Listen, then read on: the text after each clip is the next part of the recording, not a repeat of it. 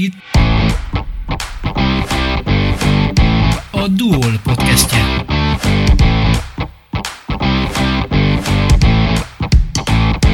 Éremesőnek örülhettek a fehérváriak a légtornász világbajnokságon, írja a feol.hu. Öt aranyat és ugyanennyi ezüstérmet hozott haza az olaszországi légtornász VB-ről a Székesfehérvári hajnal mozgástér csapata. Ez gyakorlatilag beszélgetésünk közvetlen apropója. Vendégünk a stúdióban Molnár Hajnalka, a Hajnal mozgástér vezetője, vezető edzője. Köszöntelek a stúdióban. Kívánok. Köszönöm szépen, hogy elfogadtad a meghívásunkat. Mindenekről gratulálunk az újabb remek eredményekhez. Nagyon szépen köszönjük.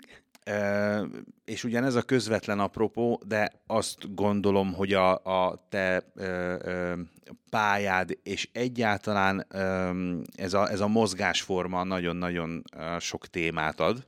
A következő mint egy fél órára nekünk. Én azt olvastam rólad a velma.hu-n, a Velencei tó kulturális idegenforgalmi gasztronómia és gazdasági magazinjában. Nagyon találó címet adtak a rólad szóló portrénak, hogy a lánglelkű táncos. Igen. Mitől lángol a lelked? Ez na- nagyon messzi gyökerekről indul. Kezdeném ott, hogy nekem édesapám nagyon-nagyon-nagyon jó ösztöntáncos volt. Olyan táncos, és nekem ez igazából gyerekkorom óta... Ösztöntáncos? Azt, igen, ezt úgy az, azért, mert abban a időben ő nem hivatásszerűen táncolt, viszont egy olyan energiát tudott a táncban létrehozni, hogy annak idején, mikor lagzékba jártunk, családdal, bárhová, mi mindig együtt táncoltunk, tehát Aha. a tánc szenvedély és a mozgás öröme az nagyon-nagyon messziről, már gyerekként meg volt adva számomra. Nem is akár, hogyha mi apuval táncoltunk, akkor a közönség körbeállt és áhítattal nézett minket, és ez nekem gyerekkorból nagyon-nagyon megmaradt. Azt gondolom, hogy innen indult úgy igazából minden. A lánglelkűség az ez a, ez a fajta láng, ami akkor már volt, és ez a fajta előadó művészeti affinitás, amit már gyerekként is nagyon élveztem, azt gondolom, hogy az én munkásságomnak az egyik nagyon-nagyon nagy kulcsfontosságú uh, légköre a, a, a munkámnak, és természetesen a mozgás és tánc az mindig benne volt a eszközkészletben, hogy nekem muszáj volt. Mindig kerestem a lehetőségeket, nagyon sok mindent kipróbáltam, nagyon sok mindent csináltam, és hogy miért lánglelkű, annak közvetlen uh, oka is van. Én el, elsőnek, amikor igazán megtaláltam önmagamat, az, egy, az a tűztánc volt.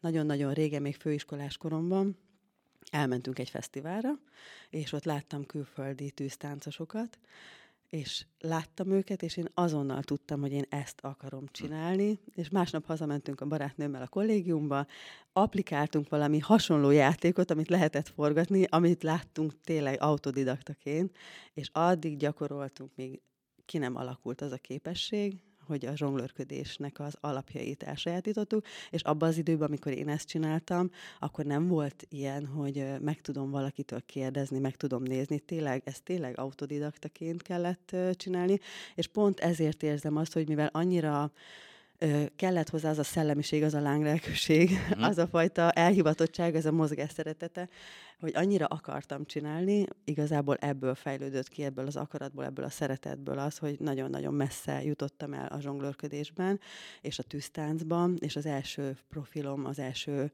nagy megnyílásom az igazából tűztáncosként volt az életemben. Hát nem könnyű, ugye tűz zsonglőrködni, tűz táncolni, Uh, ugye a laikusok kedvéért ez az, amikor a táncos maga körül pörget igen, mindenféle igen, dolgokat, igen. amik hát lángolnak, igen. égnek. Igen nem tartottál ettől, vagy nem féltél? Vagy, vagy... Igazából én azt szoktam mondani, hogy ez Shaolin alapművészeti harc, harctechnika, Aha. és a, a, ez egy meditáció. Tehát amikor a mozgásodban már annyira biztos vagy, és annyira elhiszed és megismered a testednek a határait, uh-huh. és ez majd a légtornánál is visszaköszön majd, mert igazából minden mozgásban azt hiszem, ez az alapvetés, amit gondolok erről az egészről, hogy amikor a tudatoddal olyan szintre eljussz, hogy a testednek minden ilyen porcikájának üzenetet tudsz küldeni, hogy mikor mit csináljon, és mire legyen képes, az egy ilyen, ilyen meditatív állapotot okoz. Tehát, hogy annyira, én már nem úgy játszom a tűzzel, hogy a technikát figyelem, hogy most erre forgatom, arra forgatom, olyan szinten képességé vált, hogy én már nagyon tudom élvezni maga a mozgást közben, tehát az most már több annál, hogy csak trükköket mhm. tanuljon az ember. Nyilván itt kell elkezdeni, tehát ezek az alapok, hogy a technikát az ember megismerje, és hogy a csuklóval, a test körül, a testsémákat megismerni. Tehát igen, a tűz, tüzet forgatni az egy veszélyes dolog, de nyilván nem rögtön tűzzel kezdi el senki sem, uh-huh. hanem a technikai fortéjokat száraz játékokkal el lehet sajátítani, és amikor az a képesség megvan, hogy már nem ütközött belül, be, a testünkbe százszor, akkor lehet elkezdeni azt, hogy tűzzel kipróbálni. És akkor kanyarodjunk rá a légtornára. Ugye ez az, a laikusok kedvéért, amikor a, a művész vagy sportoló, ez jó kérdés, erre majd később kettő, rátérünk, ha, hogy függ ugye a, a szalagon, és aztán azon mutat be egy koreográfiát. Föl, fölcsavarodik, lecsavarodik, pörög, forog, szóval mindenféle. Szóval a légtorna az, az honnan csatlakozott be a tűzbe? Hát úgy csatlakozott be, hogy ugye én mindig kerestem a, azt a mozgásspektrumot, amit még ki akarok próbálni, és még csinálni akarok.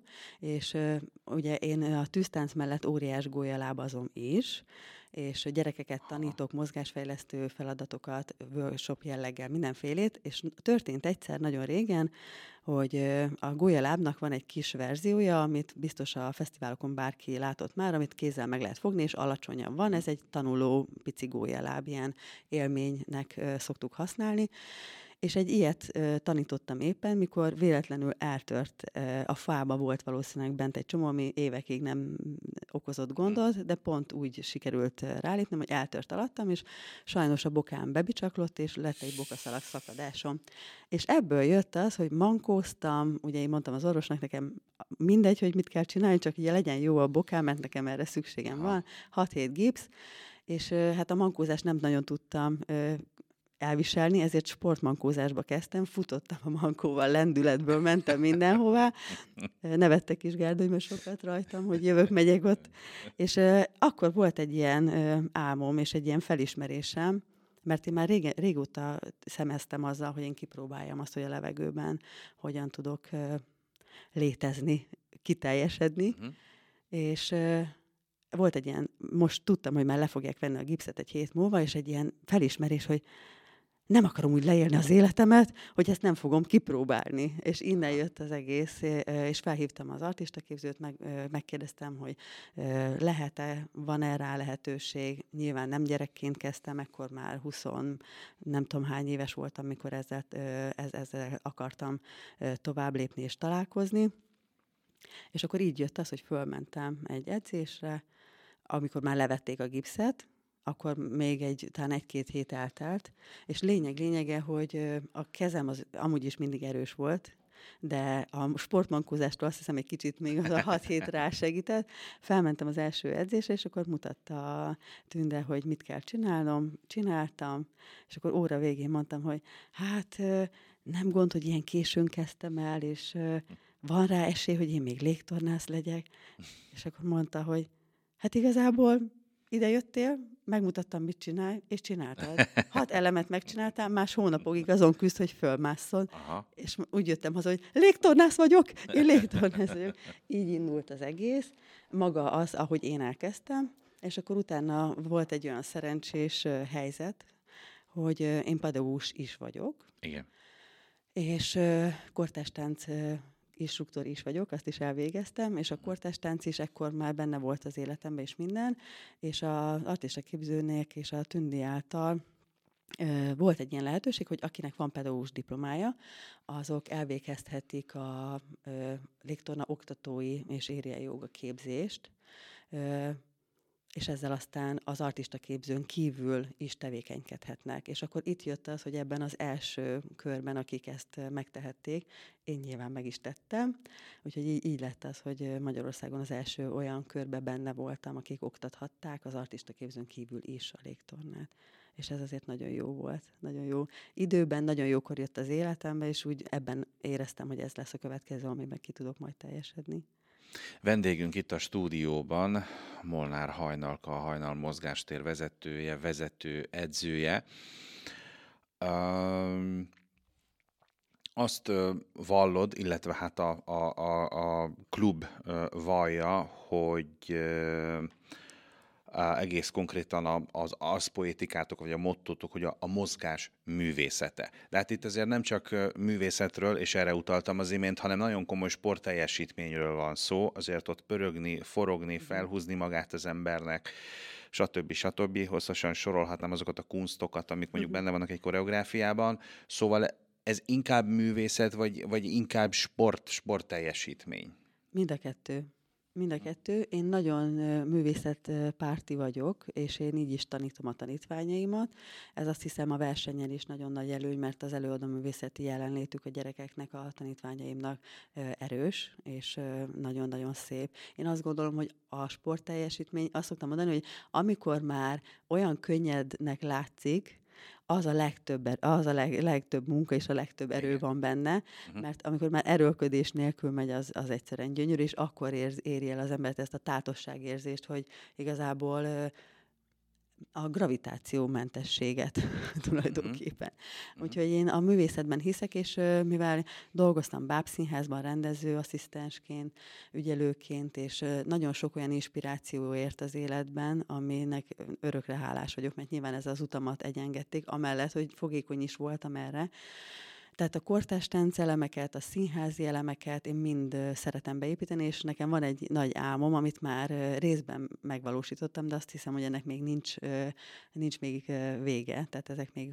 folyamatosan majd zajlanak. Több olyan előadást is készítettünk már, ami meseszínház, utcaszínház. Én az utcaszínházat nagyon-nagyon-nagyon-nagyon szeretem, uh-huh. amikor közönség előtt interaktívan odaállunk, és mozgásszínházzal, levegőakrobatikával, tűztánccal és mindennel vegyítve mondani valót is, vagy egy olyan élményt, egy olyan plusz élményt tudunk adni, ami abszolút színházi jellegű. Úgyhogy ez az egyik nagy szerelmem. Hát a sportteljesítmény az meg, igen, az, a, a, anélkül nincs sem semmi, és ugye ez évek munkája. Tehát amikor oda jön egy gyermek légtornázni, az első év, első év általában a, az, hogy a testtudatot megismerik, hogy tudják, hogy fejjel lefelé a kezük, lábuk jobbra-balra, mi történik vele, és merre uh-huh. kell vinni. Ugye az egy teljesen más szituáció, amikor a levegőben kell a, a alaktalan, amorf térben ezt létrehozni, hogy hol az elől, hol a hátul, és amúgy is. Az izomtónus felépítése is nagyon fontos nyilván, és az a fajta rutin, hogy az elemeknél, ugye a légtorna az azért is nagyon különleges sportág, mert nem kis, kiszámítható és nem kiszámítható. Megtanuljuk a trükköket, megtanuljuk a kötésmódokat, nyilván az elsődleges cél mindig a, a legnagyobb biztonság, de egy verseny koreográfiánál is, vagy bármilyen előadásnál is, ez az anyag rosszul tekeredik meg, nem odaérkezik a mozdulat, pont nem volt erőm, hogy olyan magasra dobjam, nem oda akad be. Tehát, hogy mindig egyfajta agymunkát is igényel a, a folyamatos jelenlét és a folyamatos probléma megoldás odafönt, hogyha valami nem odaérkezik, akkor is tudnom kell tovább menni, és akkor is kell tudnom, hogy melyik testrészem kapaszkodik, ez a kedvencem, hogy melyik testrész, mert mi még, én azt szoktam mondani, még a fülünkkel is kapaszkodunk. Ugye attól olyan szép a légtorna, hogy nem csak a kezünket használjuk, hanem lábfejjel, térthajlattal, derékkal, hónajjal, könyökhajlattal, de tényleg néha a nyakszírtünket támasztjuk oda, és azt tartja meg balanszba az egyik elemet, tehát vagy nyakon lógunk, és az egész testsúlyunk a, a nyakunkon összpontosul, tehát, vagy lábfejen lóg, sarkon lógás, amikor nézik az emberek, hogy hogy marad valaki ott, hogyha csak a sarkán uh-huh. egyensúlyoz, és, és képes, ezek a képességek kialakíthatóak, és ez a fajta mozgásszabadság szerintem, amit a gyerekek és a tanítványok is annyira élveznek, hogy hogy olyanokra vagyunk képesek, amire nem sok ember. Hát önmagában véve a, a, a légtorna azért maga egy edzés vagy egy gyakorlat egy komplet saját testsúlyos edzés tulajdonképpen. Igen, én szoktam street workoutnak hívni, hogy Igen, igen, igen. És uh, amúgy a, a edzésbe be is van építve, szoktunk uh, edzés napokat arra fordítani, hogy hajlékonyság és erőlnéti edzések, és azokat a feladatokat nyilván az elején nehézkesen csinálják a gyerekek, de ott is van nyilván olyan felépítés, akinek könnyebben megy, de szigorúan próbálom fegyelmezetten megkövetelni tőlük, hogy egy idő után csak akkor tudnak magasabb szintekre jutni, hogyha ezek a képességek párhuzamosan fejlődnek a trükköknek a megtanulásával, mert a trükköket meg lehet tanulni bármikor, bárkinek bármit meg tudok tanítani, de ha nincs hozzá erő, akkor, akkor nyilván ezt nehéz kivitelezni. Ö, valamilyen szinten mindenki el tudja sajátítani ö, az alapokat? Vagy, vagy az alapokat olyan? igen. Uh-huh. Igen, igen, igen. Tehát a versenyszinthez ott nagyon sok erő és hajlékonyság kell, de szabadidősportként is egy nagyon-nagyon szép és szabadságot adó mozgásforma, és azt gondolom, hogy még néha felnőttek is beszoktak csatlakozni, és még nekik is nagyon jó, tehát jó pár trükköt sikerül nekik is elsajátítani. Tehát én azt gondolom, hogy mindenki képes rá meg hát én ezzel, ezzel a habitussal állok mindenkihez is. Most van egy pici óvodás kislányom, és mondta az anyukája, hogy jaj, de hát látja, hogy nem tud semmit csinálni. Mondom, nem látod az apróságokat. Mondom, már a negyedik edzésén van, és már rájött, hogy hogy akasztja be a lábujjait, hogy, hogy kapózik oda a lábfejébe. És tényleg tehát négy edzés kellett, hogy egyáltalán fel tudjon ülni az anyagra. Tehát igazából, ha megvan adva az idő, és itt ez nagyon kulcsfontosságú, hogy az idő az nagyon-nagyon nagyon nagy barátunk, mert min, én abban hiszek, hogy minél több beletett perc és óra és nap és hét történik meg, annál, annál nagyobb biztonsággal és szépséggel lehet ezt a sportot csinálni, mint egyébként minden mást is.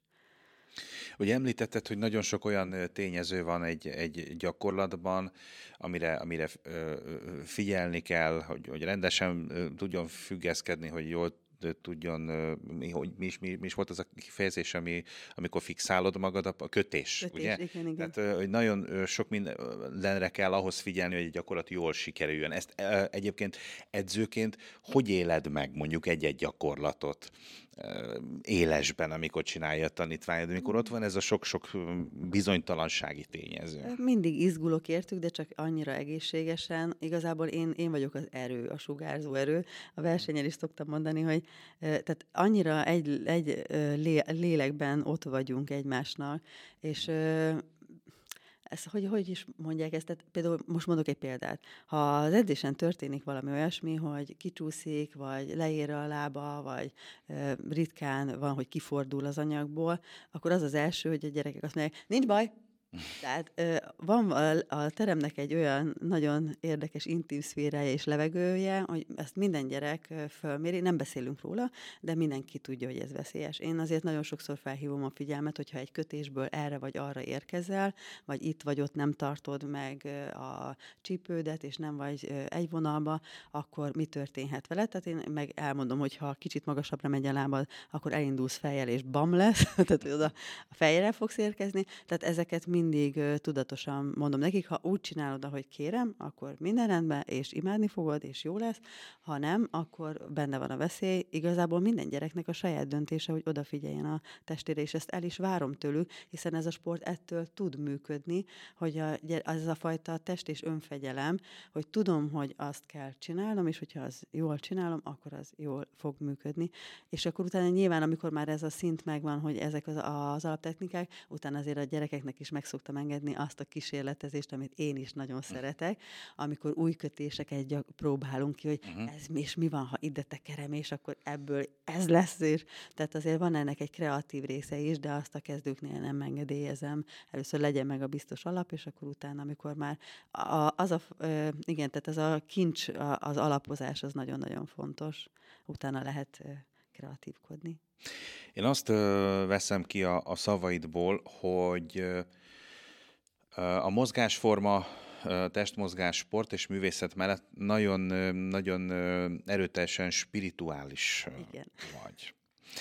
E, mi az, amit ebből szeretsz átadni a mindenkori tanítványaidnak, és ezzel együtt egyébként pedagógusként mennyire tudsz kiteljesedni edzőként? Jaj, hát ezt köszönöm ezt a kérdést, nagyon százszázalékosan ezt érzem. Egyrészt nekem nagyon nagy szerencsém van, gyerekkoromból én Szatmárcsekei, Szatmári lány vagyok, Tisza Parti, és ez is gyerekkorból jön az a fajta közösség, ugye falun a gyerekek összeverődtek, ott nem voltak kis klikkek, nem voltak sem, semmi ilyen, hogy kikinek a barátnője, vagy kikinek az ismerőse, hanem a, a falu gyerekei együtt jártunk le a Tisza partra szalonnát sütni, mm. és mindent is, tehát, hogy a nagypapa láttuk, hogy már készíti a pecabotot, fő, csinálja a puliszkát, akkor ez a mi időnk, és akkor a fiatalok nagy tömbbe verődve jöttünk, és tényleg nagyon szép gyerekkorom volt. És ez a fajta közösségi érzés és élmény, nyilván emiatt is lettem pedagógus, meg persze azért, mert anyukám óvónő volt, tehát mm. nekem a gyerekkoromból nagyon sok ilyen közösségi dolog megvan. Egyrészt nagyon imádom a közösségi szerepkört, hogy gyerekeknek azt átadni, amit én szeretek. Én azt gondolom, hogy ilyen nagyon nagy önbizalommal álltam mindig afelé, hogy én, amit szeretek csinálni, azt száz százalékkal szeretem csinálni, és ennek hál' Istennek így a 20-25 év távlatában elég jelentős látszata és eredményei vannak, és maga a művészet szeretetét is, és maga ezt a fajta életérzést is. Nekem nagyon nagy boldogság, amikor látom a gyerekeken, hogy oda jönnek piciként, vannak egy szinten, és megnyitni őket, hogy ugyanúgy tudjanak örülni annak a mozgásszabadságnak, ahogy én tudtam örülni, ez engem mm, boldogá tesz, és uh-huh. szeretem látni, hogy ö, megtesznek egy-egy lépcsőfokot. Például volt, most pont van egy olyan kislányom, aki ö, egy-két éven keresztül ügyes volt, minden mindent megcsinált, nagyon jó volt, de nem tudta kinyújtani mindig a lábát, tehát nem, a szépsége még nem volt meg a mozgásnak, csak a technikai uh-huh. oldala. És akkor most én nem tudom, szeptembertől így volt egy ilyen megnyílása, és most már kezdi odaadni magát, tehát beérnek. Agy, ez agyi folyamatokon is múlik. Van, a, van olyan gyerek, akinek később történik, meg valakinek hamarabb, de, és akkor nem azt mondom, hogy amikor látom ezt, hogy beérik egy szint, akkor én még pontosan tudom, hogy itt még lesz még egy lépcsőfok, és még egy lépcsőfok, és uh-huh. még egy lépcsőfok. És azok, akik tényleg annyira szeretik ezt a mozgást, mint én, azoknak még százezer lépcsőfok lesz. És ö, ezeket a lépcsőket látni, ahogy ők ö, beérnek és megérnek, és ahogy szeretik ezt az egészet, én azt gondolom, hogy ez az életükre is kihatással lesz, és ezt a fajta élményt én nagyon-nagyon élvezem, és a régi, amikor mégiscsak zsonglőrködést tanítottam, és az ottani tanítványaimmal bármikor, bárhol összefutok, és ö, még mindig mondják, hogy ott van a szekrénybe az ászló, és annyira jó érzéssel gondolnak azokra az időszakokra, amit együtt töltöttünk, és ezt a fajta élményt, amit együtt alkotunk meg, hogy ez az alkotás érzés miatt úgy gondolom, hogy ez egy olyan dolog, ami leírhatatlan. Hm. Tehát, és a tűztánznál pedig pont most pénteken történt, hogy az előadás után, ez mostanában többször is megtörtént, azért mesélem el, mert ez annyira izgalmas, hogy az előadás után azzal megtisztelnek, hogy kezet csókolnak. Hm.